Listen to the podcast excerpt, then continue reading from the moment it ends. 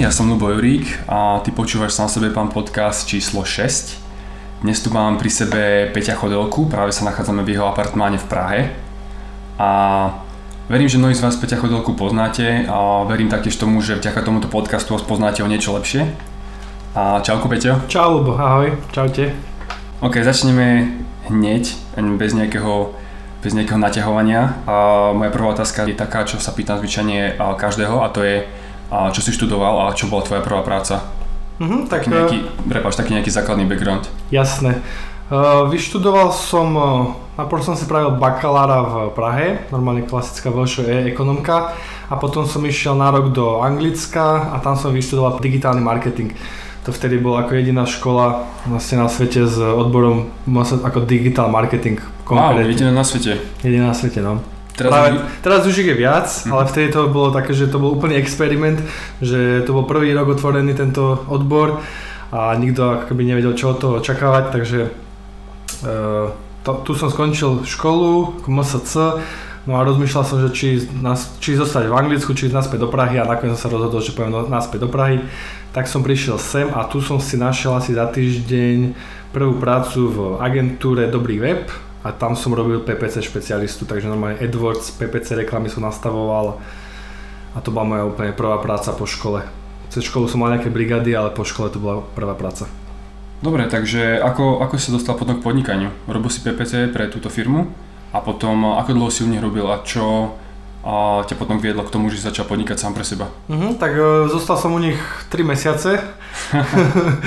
Vedel som, že ako korporát nie je vôbec pre mňa. Uh, fakt sa mi tam nepačilo. Ako, bol som rád, že som sa naučil nové veci, ale ten tie systémy a aj tie vzťahy na tom pracovisku neboli pre mňa úplne ideálne. No a tak som odtiaľ odišiel. Uh, k podnikaniu som sa dostal tak, že ešte na vysokej škole som začal robiť web stránky. Uh-huh. Vlastne kodoval som v HTML a v CSS.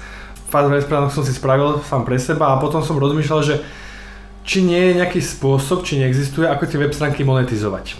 No a tak ako prvé ma napadol e-shop, tak som si povedal, že dobre, že spravím si vlastný e-shop, tak som si ho sám naprogramoval, ako nakodoval uh-huh. pomocou HTML a začali sme predávať s brachom jeden doplnok stravy. Že sme kúpili z Kanady 500 kusov prvýkrát a predávali sme tu na Slovensku. E, to bol doplnok stravy, s ktorým som sa ja dostal do kontaktu v Anglicku a uh-huh. vedel som, že v Anglicku sa dobre predáva. A, a tak. na Slovensku ho nikto nepredával, ale vedel som, že keď v Anglicku sa, sa celkom fajn predával, že sa môže aj u nás predávať. Ok, super. Takže som oslovil toho výrobcu a no, nám to poslal, tak to bol môj prvý začiatok, len potom ja som nemal vlastne žiadny príjem, a ako vieš aj ty sám, že tie začiatky podnikania nie sú také, že by si si pre seba moc nahrabal. Áno. Tak e, potreboval som príjem, takže za 6 mesiacov som sa zamestnal v druhej práci ako marketingový manažer. A tam som vydržal zase nejakých 6 mesiacov, mm-hmm. to ma už trošku viac bavilo, ale potom som si povedal, že sa budem naplno venovať podnikaniu, tak som odtiaľ odišiel, ale vtedy už som nie zamestnaný, už asi ani nikdy nebudem.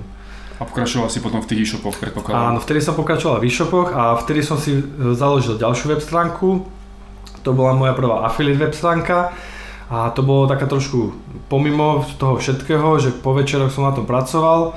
No a začalo to akože generovať pekné peniaze a už som vedel, že už sa dokážem tým uživiť, že aj ten e-shop, aj, ten, aj tá affiliate web stránka ma dokáže tak uživiť, že nebudem hľadovať. OK. A ešte uh, sa vrátim späť k tomu e-shopu, k tomu prvému, čo si urobil. Hovoril si, že si vedel kodovať, to znamená, že HTML, CSS, ale, ale teda nevedel si PHP, alebo kto naprogramoval ten, ten e-shop? To žiadne PHP nemalo. To bol iba objednávky a formulár. Aha, čiže no. to bolo manuálne, manuálna stránka, Áno. to bol ktorý rok? To bolo 5 rokov dozadu, možno 6. Okay. Takže 2011.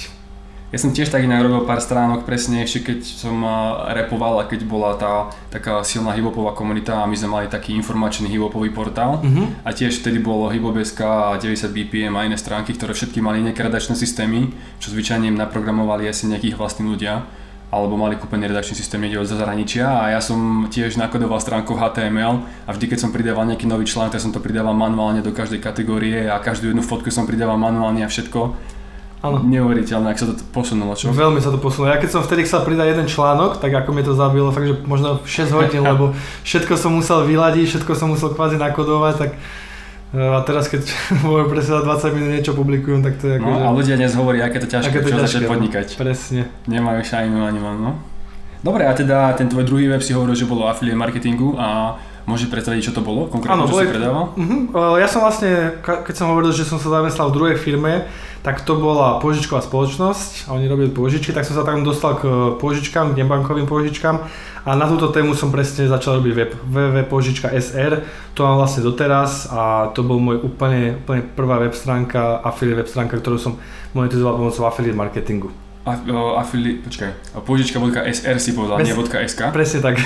A to vtedy ešte, bod, Nie, to, bolo, to je tak, že, do, že doména to je nejakého z, e, niečo, na, niečo v Južnej Amerike, neviem už úplne presne, ale mne sa to tak páčilo, že SRSK, že niektorí ľudia si môžu myslieť, že to je SK domena, mhm. a že tak som si zobral, že povíčka SR, no tak ako to OK, bolo, ako OK. nemyslím si, že to bol úplne najšťastnejší nápad, ale Ale práve, že myslím, že asi ti to vyšlo, keď vravíš, že si začal na tom celkom slušne zarábať. Tak...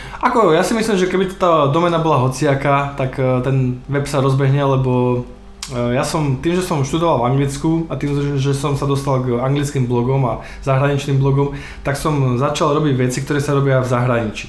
A tu, tu nikto nerobil. Tu každý robil nejaké MFAčka a robil nejaké také web stránky, kde narval kľúčové slova a ja som fakt začal ísť na ten, na ten obsah, na e, kvalitné spätné odkazy a e, sociálne siete a tomu Google sa to páčilo a začal mi tam posielať navštevnosť a, a rastlo to. No. Čo sú to MFAčka?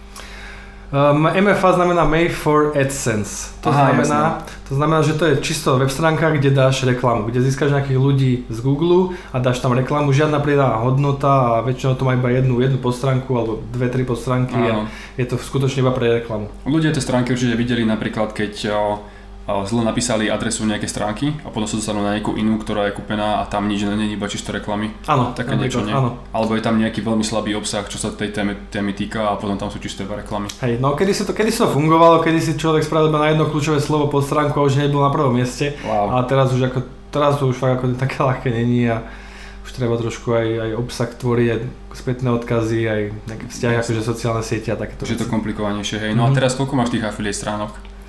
No, uh, affiliate stránok, neviem presne to teraz to číslo, ale nad 10 ich asi bude, určite. A na základe čoho si vyberáš tie produkty, ktoré predávaš cez tie stránky? Uh, Komplikovaná otázka? nie, je, je to dobrá otázka. Uh, je tam viacej také kritérií. V prvom rade samozrejme ten web musí zarobiť, takže je to výška provízie. Mhm. Uh, takisto veľmi rozhoduje brand toho e-shopu alebo brand tej firmy, toho webu, na ktorého tých ľudí posielam.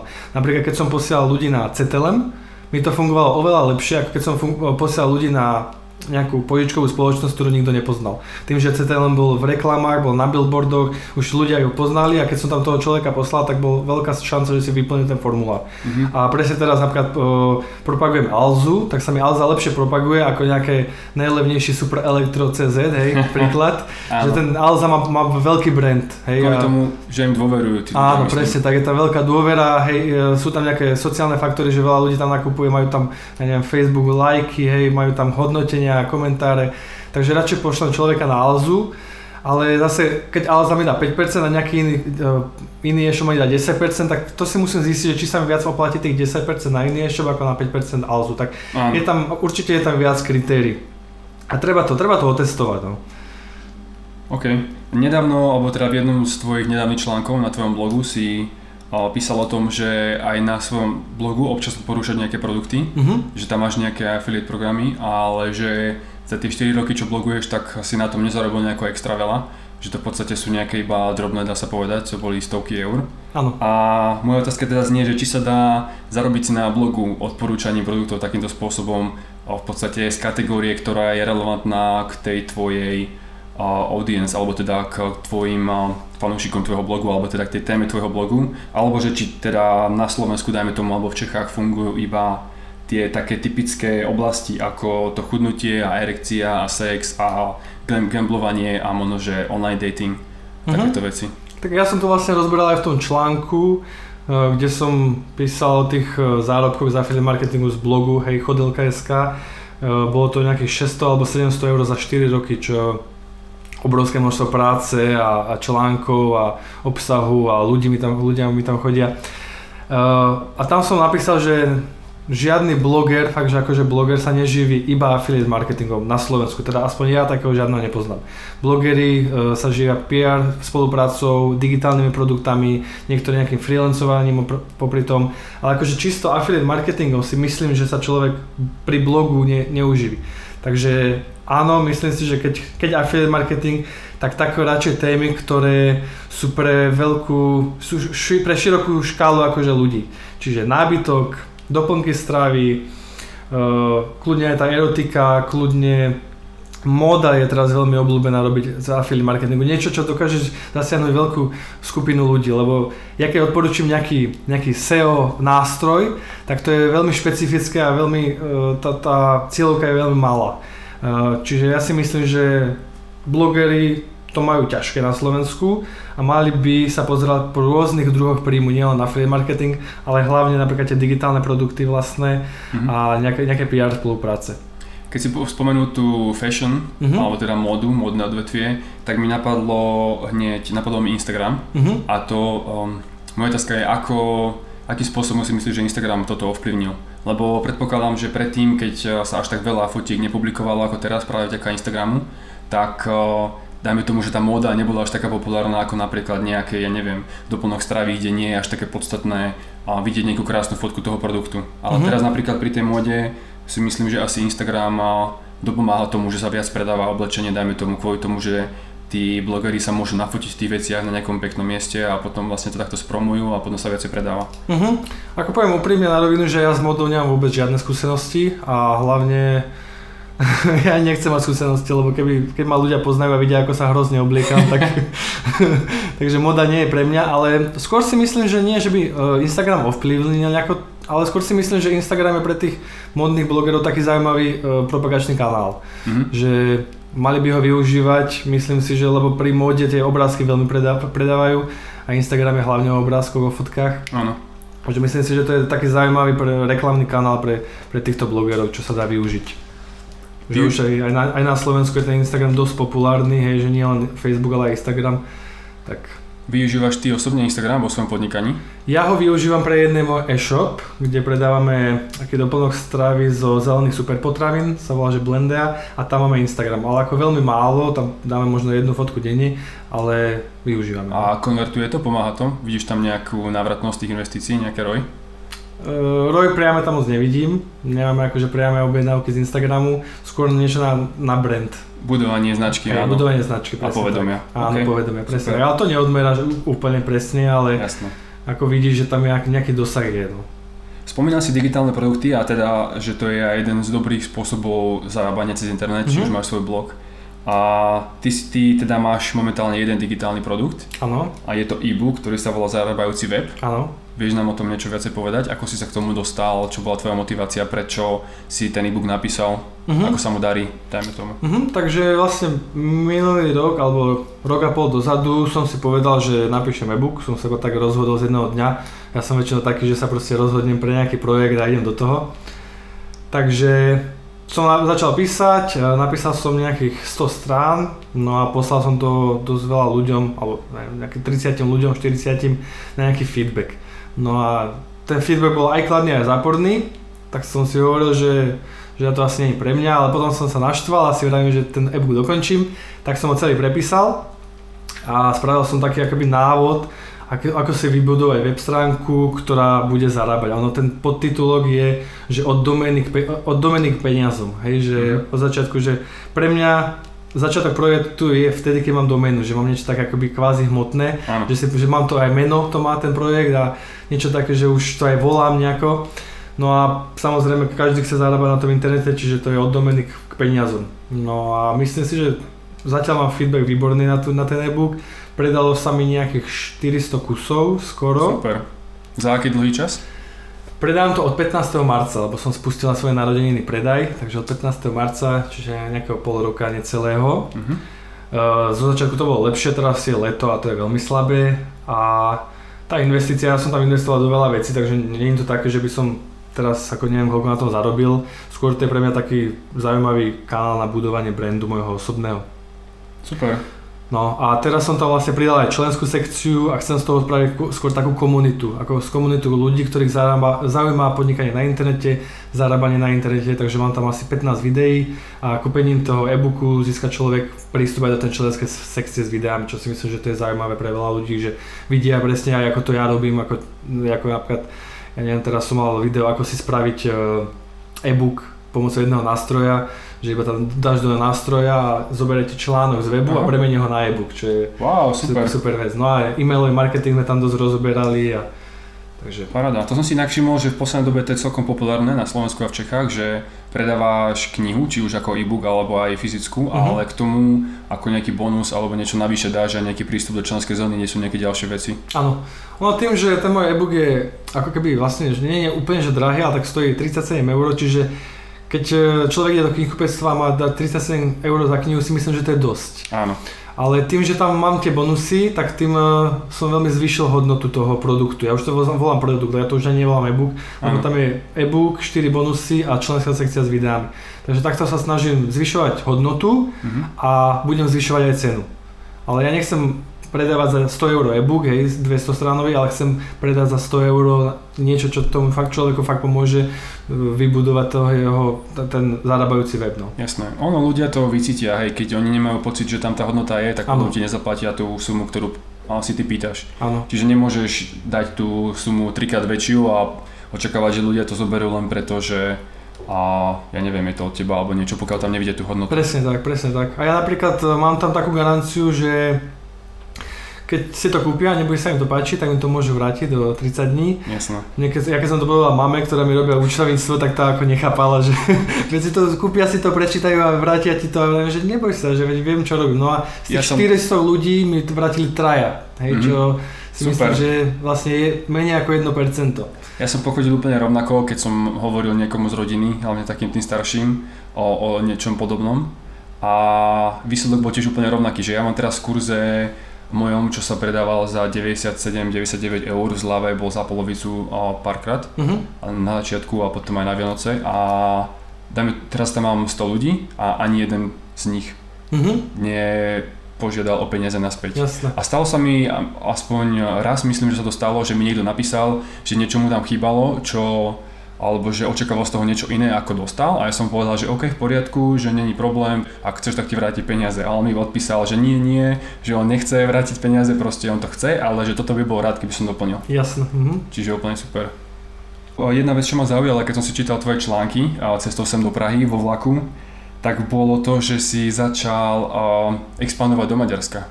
Hej. A takto, teda ešte vrátim sa trošku o krok späť. Tvoje biznisy, tie e-shopy a affiliate weby, čo máš, tak sú na slovenský a český trh zamerané, že? Presne tak.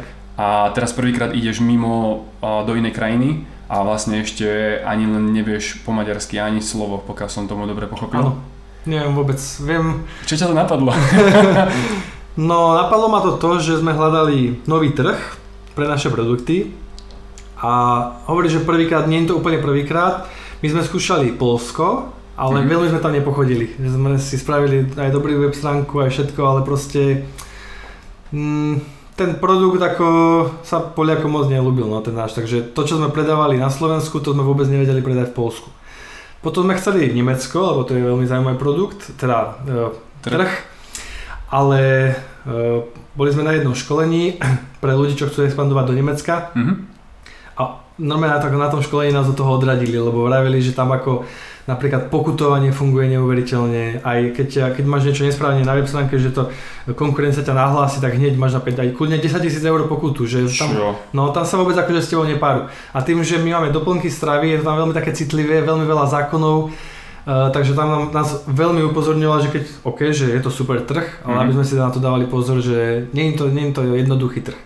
A nemôžeš tam ísť len tak, že prídeme a vyskúšame to presne a poučíme sa presne a musíš tak. presne vedieť, čo robíš. Áno, to už, sú, to už sú Nemci, oni sú v tomto ako veľmi dôkladní. Je tam aj vysoká byrokracia, čo mi teraz vlastne potvrdila aj kamarátka včera. Uh-huh. No a z tohto dôvodu sme chceli skôr nejaký menej vyvinutý trh, takže sme rozmýšľali Rumunsko, Maďarsko a prišla nám to Maďarsko najlepšia voľba s tým, že to je blízko a s tým aj, že teraz som bol dva mesiace v Budapešti, uh-huh. takže som si to trošku tak ako videl som trošku som sa vžil s tým Maďarskom lepšie.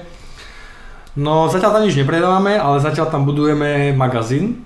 Mhm. Uh, našli sme si vlastne cez Upwork, to je jedna stránka, kde sú, kde, ktorá spája freelancerov a podnikateľov, uh, Maďara, ktorý sa nám to všetko stará, uh, má na starosti copywritera, má na starosti prekladateľku, uh, bude teraz robiť nejaký link building, takže keď niekto chce ísť na trh, ktorého jazyk neovláda, určite niekoho potrebuje, hej, potrebuje to outsourcovať.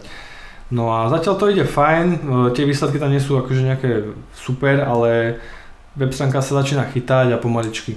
Myslím si, že budúci rok by sme tam už mohli začať predávať. OK, čiže najskôr sa snaží vytvoriť nejakú komunitu a potom im ponúkneš ten produkt, keď už tam budeš mať tých ľudí. Mhm, vieš, nie, skôr komunitu, skôr tak, aby sme si ešte otestovali, že čo tam funguje. Že chceme tam pár, eh, pár eh, akoby offers, ako ponúk eh, tých produktov a zistiť, či to tí Maďari budú kupovať alebo nie. Jasné. Tak ako vlastne ste zistili v tom Polsku. Hej, hej. Že tam, asi si istý, že to bolo ono, že jednoducho všetko bolo nastavené, ale oni jednoducho nemali o ten produkt záujem, že to bol ten problém? Bol to ten problém. A s tým, že to bol produkt na podporu erekcie, tak mi príde, že aj veľká, e, veľká rola tam hrá náboženstvo. Že, že sú ako takí, oni sú asi najvyšší kresťania vlastne v Áno. celej Európe. Čiže keď budem prekladať moju knižku Láska gaziatka, tak určite nie do poštiny, hej? To no, sa mi no, budeš, mať čas, budeš to mať ťažké v Polsku, ako veľmi, podľa mňa veľmi konzervatívni. A vrajím, že ako tam sme posielali normálne návštevnosť veľmi cielenú z mm. PPCčiek, ako ľudia, čo, čo to už priamo hľadajú, ale nikto si to nekupoval. Mali sme možno jednu objednávku za týždeň a museli sme to zavrieť. Že s Polskom, a to veľa ľudí hovorí, a ešte plus jedna vec, Poliaci sú veľmi citliví na cenu. Oni sú ešte, ešte viac ako Slováci? Aj ako Češi, áno. Wow. Oni sú veľmi citliví na cenu a náš produkt je drahý, uh-huh. takže pre nich to bolo drahé. A oni, oni si radšej kúpia konkurenciu, ktorá je o 50 centov lacnejšia. OK. Takže tam sme si vyskúšali, ja si osobne myslím, že Polsko je jedno z najťažších trhov v Európe. Čo som si aj robil. V strednej Európe alebo celkovo v Európe? Celkovo. Čo som si robil wow. aj prieskum ľudí, ktorí expandujú. Mm-hmm. Veľa ľudí mi povedalo, že na Polsku, v Polsku nepochodili. Ok, tak do Polska nechoďte. pre niekoho to môže byť super ako voľba, ale pre nás nebola teda. Jasné. Možno, že pokiaľ niekto vie plynule po polsky, tak ešte tam sa dá, ale pokiaľ takto by to mal outsourcovať všetko, ano. tak radšej outsourcovať do Maďarska asi teda. Ano. Alebo, tam potom že... nie je rozdiel, no, že tam ten, tie procesy sú rovnaké, či už sme šli do Maďarska, do Polska, do Rumunska, kdekoľvek, len potom záleží už na tom trhu, no, mm-hmm. že mhm. či a keď to v tom Maďarsku vyjde, tak potom typujem, že začneš outsourcovať, teda expandovať do všetkých rôznych krajín, či? Áno, Keď budeš mať aj tie procesy. Taký je plán, presne tak, že krajina po krajine. Super, tak som vedavý, verím, že potom mi dáš vedieť, alebo nám dáš vedieť, že ako sa ti darí, alebo vlastne určite o tom budeš písať na svojom blogu. Určite nie? budem písať na blogu, Super. teraz e, som moc nepísal, pretože je leto, tak som si dal takú predstavku od blogovania. Jasne. Ale určite budem písať aj ako sa mi darí v tom Maďarsku, aj ako som to tam zabehol. Super, to sa mi inak páči na tvojom blogu, že si jeden z mála ľudí na Slovensku a v Čechách, ktorí hovoria o svojich projektoch, ale nie len o úspechoch, ale aj o neúspechoch. Uh-huh. Čo veľakrát ľudia sa kvázi chvália s tým, že čo sa im podarilo a aké je všetko super. Ale málo kto si už prizná nejakú chybu alebo nejaký omyl, ktorý urobil, alebo nejaký neúspech, niečo, čo mu nevyšlo. Uh-huh. To sa mi páči. Hej, no ako ja tým, že tých projektov mám veľmi veľa, ja neviem, už som ich vybudoval možno 40 za tie posledné 4 roky, tak uh, mám také, že každý štvrtý až piatý sa mi, mi vyjde, no, sa mi podarí.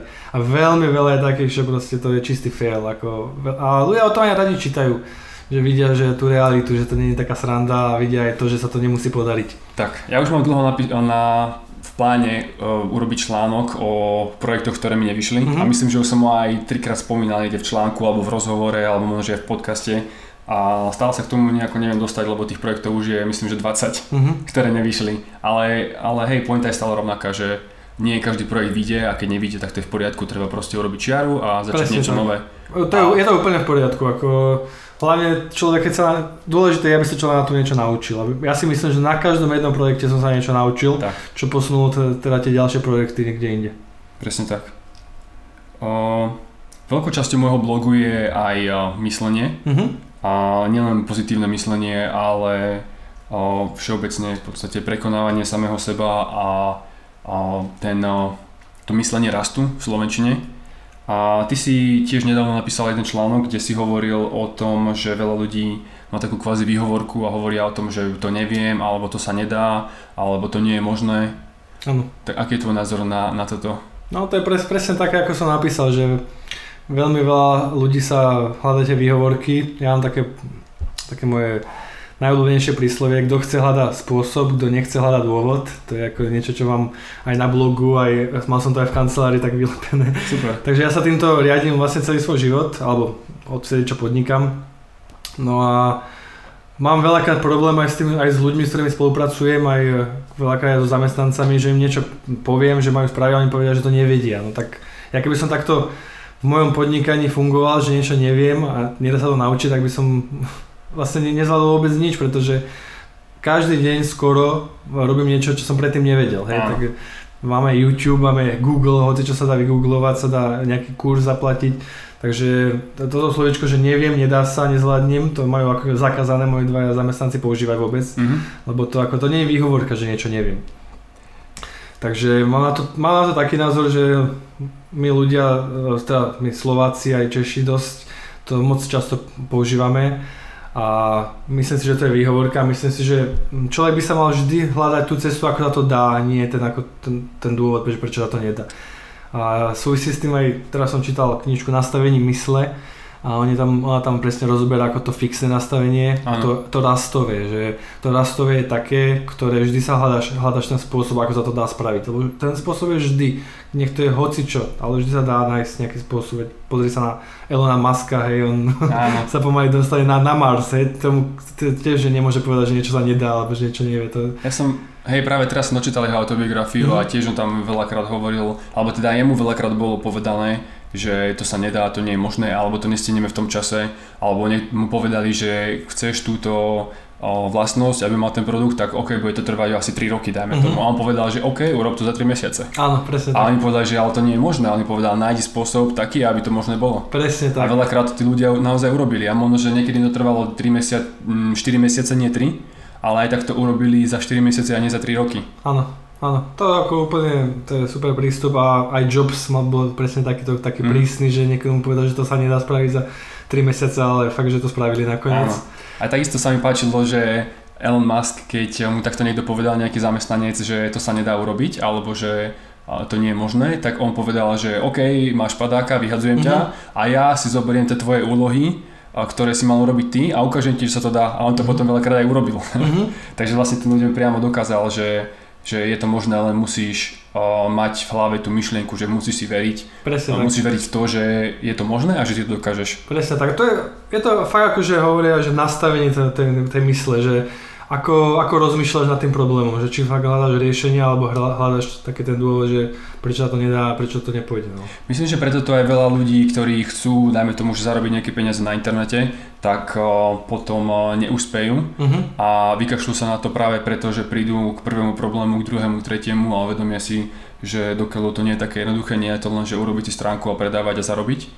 A a potom sa, dajme tomu, že majú nejaký prvý neúspech väčší a vykašľú sa na to a idú naspäť zamestnanie, lebo to je tá istota, na ktorú sú zvyknutí a tam v podstate nemusia potom riešiť to, že ako, ako urobiť niečo, čo som doteraz nevedel, dajme tomu. Uh-huh. No veď ako mne veľa ľudí píše kvôli tomu, že, že blogujem a o tomto zarábaní na internete a strašne veľa ľudí mi píše, že mal som niekedy jeden nejaký projekt, ale nevyšiel mi, tak, tak som zistil, že to už sa nedá na tom internete zarábať a podobne. No, potom som radšej išiel, išiel do zamestnania, takže je to bežné, no ale keď človek fakt ako chce, tak vždy sa nájde ten spôsob. Ja som, ja som napríklad na Vysokej vždy chcel cestovať, ale nikdy som nechápal, ako môžem cestovať, keď budem mať nejakú prácu mm-hmm. a tam mám nejakú, nejakú dovolenku a Hej, keby som chcel žiť napríklad 3 mesiace v Argentíne, tak musím vidieť po španielsky, ale pracovať v nejakej španielskej firme. Tak a potom, potom vlastne po vysokej škole, keď som sa dostal k podnikaniu, som pochopil, že toto je presne tá cesta, čo e, pre mňa je taká zaujímavá, že pracovať popri testovaní a keby kvázi nomad, nomad, nomadenie, že myslím si, že vždy je nejaký spôsob, ako sa niečo dá spraviť, keď človek veľmi chce. S tým súhlasím. Ešte by som dodal to, že celkom rozumiem tomu, keď e, napríklad e, naši rodičia alebo starší ľudia e, majú taký, takéto myslenie, že čo sa naučili v škole, tak to vedia, mm-hmm. ale už nič ďalšie nie sú schopní sa naučiť, alebo teda to sa nedá. Áno. Ale my, mladí ľudia, čo sme tam mladšia generácia, alebo vlastne ľudia ešte 10 rokov mladší od nás, čo majú teraz 20, 19 alebo koľko rokov, tak uh, oni pokiaľ majú takú, takéto myslenie, tak jednoznačne čo veľmi rýchlo musia priznať to, že takto nefunguje, lebo potom moc úspešní asi v živote nebudú. No, presne tak. Lebo už myslím, že aj firmy samotné hľadajú ľudí, ktorí majú tú growth mindset, Áno. alebo teda to myslenie rastu a sú schopní riešiť problémy a neočakávajú od šéfa, že im povie urob toto, urob hento, lebo takí, ľudí, čo, takí ľudia budú čoskoro nahradení strojmi. Áno. A, a tí, čo ostanú, tak sú tí, čo vedia kreatívne myslieť a riešiť problémy. Presne tak, ako celé to podnikanie je vlastne o riešení problémov. To nie je nič iné, len proste vyriešiť nejaký problém niekoho, buď seba alebo niekoho iného a každý deň rieši pro, pro, problémy v tom, v tom podnikaní. Takže. Inak teraz akurát čítam knihu uh, The Subtle Art of Not Giving a Fuck. Mm-hmm. Inak veľmi dobrá knižka a neviem, ak to predložím teraz do Slovenčiny, že nejaké jemné umenie toho, ako nič neriešiť. Mm-hmm a práve hovoril tam o tom to, že veľa ľudí si myslí, že budú šťastní vtedy, keď nebudú mať žiadne problémy. A on hovorí práve o tom, že človek je šťastný vtedy, keď má problémy, ktoré chce riešiť. Presne tak, presne tak. Že problémom sa človek nevyhne aj najmä tomu, že a milionári nejakí majú problémy kvôli peniazom, lebo sa stresujú o to, že ich stratia, takisto ako bezdomovec má problémy s peniazmi, preto lebo žiadna nemá a nemá si za čo kúpiť jedlo, ale každý má problémy, dajme tomu, že tí bohatší ľudia majú o niečo lepšie problémy, ale stále majú problémy. A on hovorí to, že ak chceš byť šťastný, tak jednoducho musíš priznať to, ktoré problémy chceš riešiť. Áno, áno, ja si, ja keby som si mal vybrať zamestnanie, ktoré nechcem vôbec v žiadnom prípade, tak by to bolo zamestnanie, kde by som neriešil žiadny problém. Akože fakt, že napríklad ja neviem, za nejakým pásom, čo Áno. robíš iba ako, ako robot, ale nič nerieši, tá vôbec tá hlava nejako nepracuje. Ja som nikdy nedokázal pochopiť, ako niekto môže robiť nejakého SBS kara napríklad, že mm-hmm. od rána do večera 8 hodín alebo niekedy 9 v nejakom nákupnom centre sa nič nerobí, iba sa prechádza a, a pozera sa po ľuďoch a to je všetko. Ja by som umrel po, po troch hodinách asi.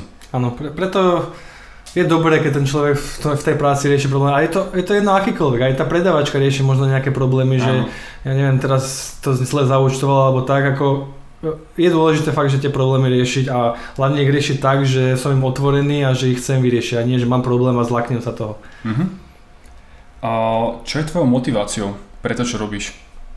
Sloboda asi najviac, aby som bol finančne nezávislý, to je pre mňa veľká sloboda a tu mám taký cieľ, že do 35 že byť finančne nezávislý, takže ešte mám 5 rokov. Čo to znamená pre teba byť finančne nezávislý? Pre mňa finančne nezávislý znamená, ja to vždy hovorím, že keď prídem do reštaurácie, tak sa nepozerám na cenu jedla.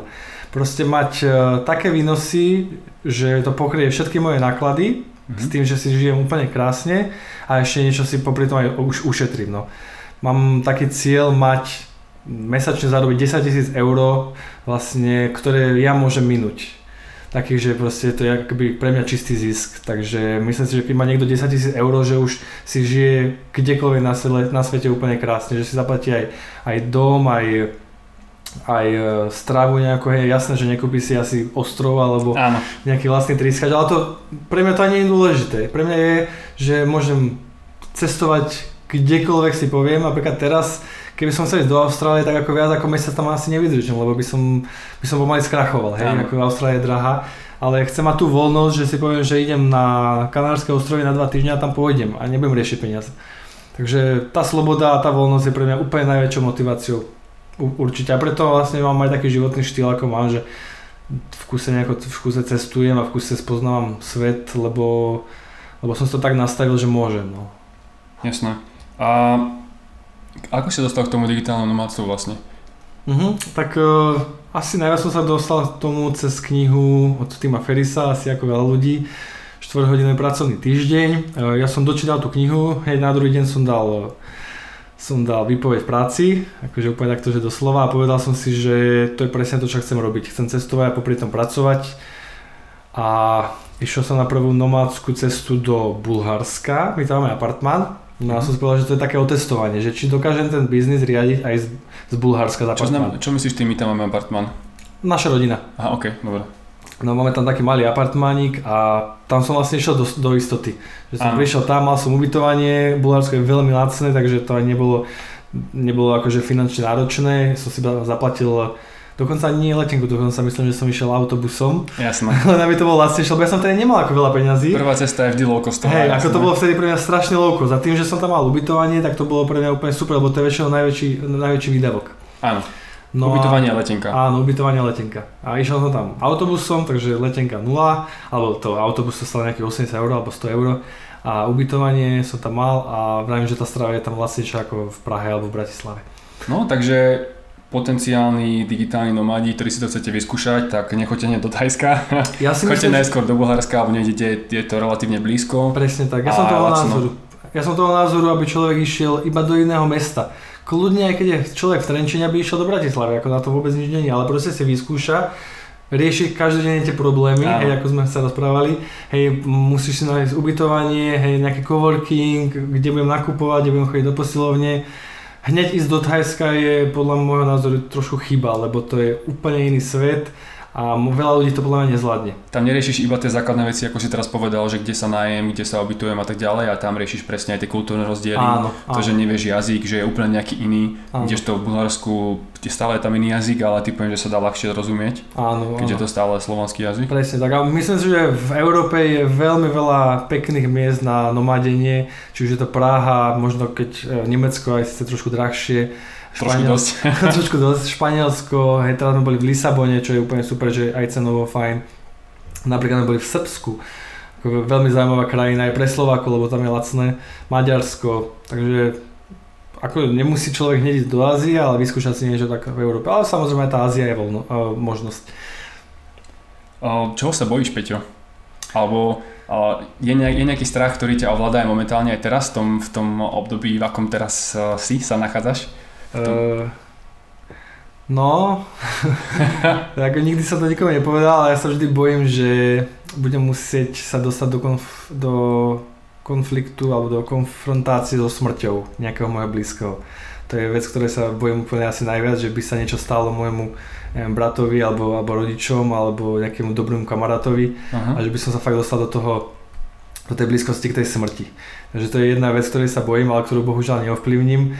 Uh, tiež sa veľká bojím, že mne sa niečo stane, že mm-hmm. napríklad ja neviem, že dostanem na vozíček, alebo ja, ja si každý jeden deň uvedomujem, aký som šťastný, že aký mám krásny život, fakt ako mám prácu, ktorú úplne zbožňujem, hej, športujem a mám dobrých kamarátov, cestujem, takže bojím sa veľakrát, že že to, že to je až moc dobré. Áno, jasné. a že môže sa niečo stať, čo ma dostane akože do také reality, ale teraz som čítal takú peknú myšlienku, že nemal by si žiť ani minulosťou, ani budúcnosťou, ale mal by si žiť proste prítomnosťou. Presne a to, to, to, sa snažím ako nerozmýšľať, čo sa môže stať, veľa vecí sa môže stať, ale užívať si tú prítomnosť. Myslím si, že ten eh, čas, ktorý sme tu máme vyhradený, je tak dosť dlhý na to, aby sme si tú prítomnosť užili a netreba sa obávať. A čo sa týka napríklad peňazí, veľa ľudí sa ma pýta, že či sa, že sa nebojím, že či skrachuje mi firma, alebo tak ako napadne ma to, ale nebojím, nie je to taký strach, čo by ma zužoval. Ono, keď už človek dokáže vybudovať si nejakú firmu a potom dajme tomu, že aj neúspeje, tak a pokiaľ ostane v tom myslení, že keď som to urobil raz, viem to robiť aj druhýkrát, tak už to je v pohode. A myslím, že toho sa už ľudia až tak moc neboja. Áno. Je to, že je to iba dočasná vec, že OK, možno, že na pár mesiacov sa musím zamestnať, ale potom znovu niečo vyskúšam a znovu to rozbehnem, aj keď v nejakej úplne inej sfére. Áno, a hlavne my máme super oblasť, ako ten digitálny marketing je vec, kedy sa hoci kedy zamestnáš a to je vec, ktorú stále, stále viac a viac firiem rieši. Je nedostatok ľudí, čiže tohto, tohto sa nebojím. A mám napríklad veľmi rád príbehy ľudí, ktorí vybudujú miliónový biznis a potom zrazu o všetko prídu a vybudujú ho znovu. Áno. Ako veľa ľudí je takých a to veľmi rád počúvam, že viem, že tam je tá možnosť, že keby sa čokoľvek stalo, že sa to dá spraviť znovu. A máš nejakú radu alebo nejaký tip a, pre ľudí, ktorí by chceli, dajme tomu, začať zarábať na internete a možno, že freelancovať, lebo to je jeden z tých asi najjednoduchší spôsob, ako začať zarábať? Myslím si, že je. Myslím si, že to je výborný spôsob, ako začať zarábať na internete. Uh, ja vždy každému hovorím, proste najdôležitejšie je začať. To je ako, ako fakt, že môže počúvať aj podcasty, čítať knihy, hoci čo, ale najdôležitejšie je začať. Ale ja som myslel to, že niečo konkrétne, čo konkrétne? by sa mohli naučiť, mm-hmm. lebo teraz si hovoril to, že napríklad ten digitálny marketing je veľmi hodnotný a myslím si, že stále bude viac a viac, lebo viac a viac sa aj typické nejaké kamenné firmy presúvajú na, na internet, mm-hmm. lebo tam vidie ten potenciál a to, že ľudia jednoducho nakupujú cez internet stále viacej. Mm-hmm. A že čo teda, keď niekto, dajme tomu, skončí školu a chcel by začať, dajme tomu, že študoval niečo úplne iné, filozofiu, dajme mm-hmm. tomu, tak ale uvedomil si, že nechce sa zamestnať ako nejaký neviem, profesor alebo mm-hmm. niečo a chcel by skúsiť tie internety, tak čo si myslíš, že by bolo hodnotné pre nich sa naučiť? Dajme tomu, aký online kursy majú kúpiť na akú tému? Mm-hmm. Myslím si, že úplne najdôležitejšia vlastnosť alebo taký skill, čo by sa človek mal naučiť je copywriting písať texty, písať texty, ktoré dokážu predávať. Ja osobne, keby som bol v situácii hm, niekoho, kto vyjde školu a chce sa dostať k tým internetom, ja by som začal písať, ak by som aspoň trošku vedel písať. E, písanie sa dá dosť veľké časti, e, časti naučiť, Áno. že to nemusí byť dokonalé. E, takisto ľudia, ktorí nemajú dobrú gramatiku, sa nemusia obávať, pretože teraz si nájdeš človeka, čo ti to za 5 eur skorektuje Takže ja by som začal písať. E, spravil by som to asi tak, že by som šiel napríklad na ja, ja spravím SK, tam by som povedal, že zapíš, napíšem článok za 10 eur, len kvôli referenciám, hej, nie kvôli mm-hmm. peniazom. Vyskúšať si prácu s klientami, vyskúšať si ako to chodí, hej, dodržiavanie termínov. Potom by som si, už keby to išlo fajn, založil nejakú vlastnú web stránku, napríklad na WordPresse. Na tomto web stránke by som si spravil blog, tam by som tiež zase začal písať na nejakú tému a urobil by som, začal by som uh, trošku sa pohrávať s reklamou napríklad na Facebooku platenou. Uh, trošku do toho investoval. Myslím si, že tá investícia je maximálne 1000 až 1500 eur a to je niečo, čo, čo vám pomôže po, aj rodina nejako požičia alebo kľudne aj z banky si zobrať. To je najlepšia investícia do seba. Takže copywriting je pre mňa skill, ktorú ak má kdokoľvek, tak to je obrovská výhoda. Keď ja si myslím presne, že uh, zvyšovať predaje firmám mm-hmm. je uh, vec, ktorá uh, stále o ňu bude záujem a stále bude dobre zaplatená. Mm-hmm. Pretože tí ľudia, alebo teda firmy, hoci kto čo, hoci čo predáva, tak bude chcieť predávať viacej. Jasne. A keď ty mu dokážeš zvýšiť tie predaje, to znamená, že zarobí viacej, tak on potom nemôže mať absolútne žiadny problém aj umožniť ti, alebo teda zaplatiť ti slušne mm-hmm. za to. Takže myslím, že súhlasím s tebou, že to je skill, ktorý sa dá naučiť. Ani to nemusí trvať roky, môžu to byť pokojne mesiace a môže sa dostať do štádia, kedy si dosť dobrý na to, aby si vedel firmám a dajme tomu, že upraviť predajnú stránku tak, aby sa zvýšili predaje, čo ano. sa dá ešte aj zmerať a potom oni vidia reálne ten výsledok a tým pádom môže začať zarábať na internete priebehu pár mesiacov. Áno, a veľa ľudí si neuvedomuje, že ten text, že to je všade, že to je, je to na Facebooku v statusoch, je to v e-mailoch, Takže e-mailový marketing je hlavne vlastne o texte. Je to na blogu, je to na tých predajných stránkach, je to nejaké komunikácii. Ten text je úplne všade. Takže pre mňa je to skutočne dovednosť, skill, mm-hmm. ktorá, ktorú veľa ľudí podceňuje, ktorá sa dá naučiť a ktorá je pre mňa osobne veľmi dôležité. Ja sám, sám sa uh, ten copywriting učím každý jeden deň, sa snažím nejaké triky nejako zlepšovať v tom. Takže keby som, a nie je to nič technicky náročné. Áno. Hej, čiže z, zvládne to úplne každý, zvládne to aj mamička na materskej, zvládne to nejaký študent, proste... Len musí chcieť, musí, musí mať chcieť, to, to myslenie. A musí sa o tom copywritingu veľmi veľa naučiť, lebo veľmi veľa vecí sa skutočne dá naučiť, že nie je to len talent, ale hlavne napríklad ten predajný copywriting, tí, tí najlepší copywriteri si berú za predajnú stránku, ktorá má pár viet, desiatky tisíc dolárov, pretože niekto príde na tú stránku a hneď si chce kúpiť ten produkt. Mm-hmm. A oni, oni ich presvedčia iba, iba vetami, iba slovami. Nie grafikou, nie rozložením prvkov na web stránke, nie rýchlosťou web stránky, ale fakt, že slovami. Mm-hmm. Bohumila Ďurišová, moja virtuálna asistentka, moja kamarátka, nedávno mi hovorila o tom, že veľmi veľa ľudí, teraz veľmi veľa firiem prechádza na Facebook, alebo mm-hmm. v dnešnej dobe už každý musí mať nejakú facebookovú prezenciu, musí mať facebookovú stránku ale tým firmám, hlavne keď to sú menší, dajme tomu, že živnostníci alebo tá firma má jeden, dvoch, troch zamestnancov, tak sa im absolútne nechce riešiť facebookový marketing uh-huh. a že veľakrát práve preto toto outsourcujú a hľadajú ľudí, ktorí im budú vytvárať, dajme tomu, že nejaké statusy a robiť obsah na, na Facebooku. A myslím, že tam je tiež potenciál, ona sama hovorila, že tam je veľký záujem a tých ľudí, čo to robia, stále nie je až tak veľa. Tam je obrovský potenciál, áno, ja súhlasím. Myslím si, že ako dru, druhú vec, čo by som po copywritingu odporúčal, asi sociálne siete. A face, na Facebooku je človek každý, takže už má nejaký ten feeling, že čo tam funguje, čo nie. A ono je to vlastne prepojené, že to sociálne siete a ten o, o, content marketing, alebo teda ten o, copywriting. Áno. Naučiť sa písať texty tak, aby sa zvyšovali predaje, tak je veľmi hodnotné.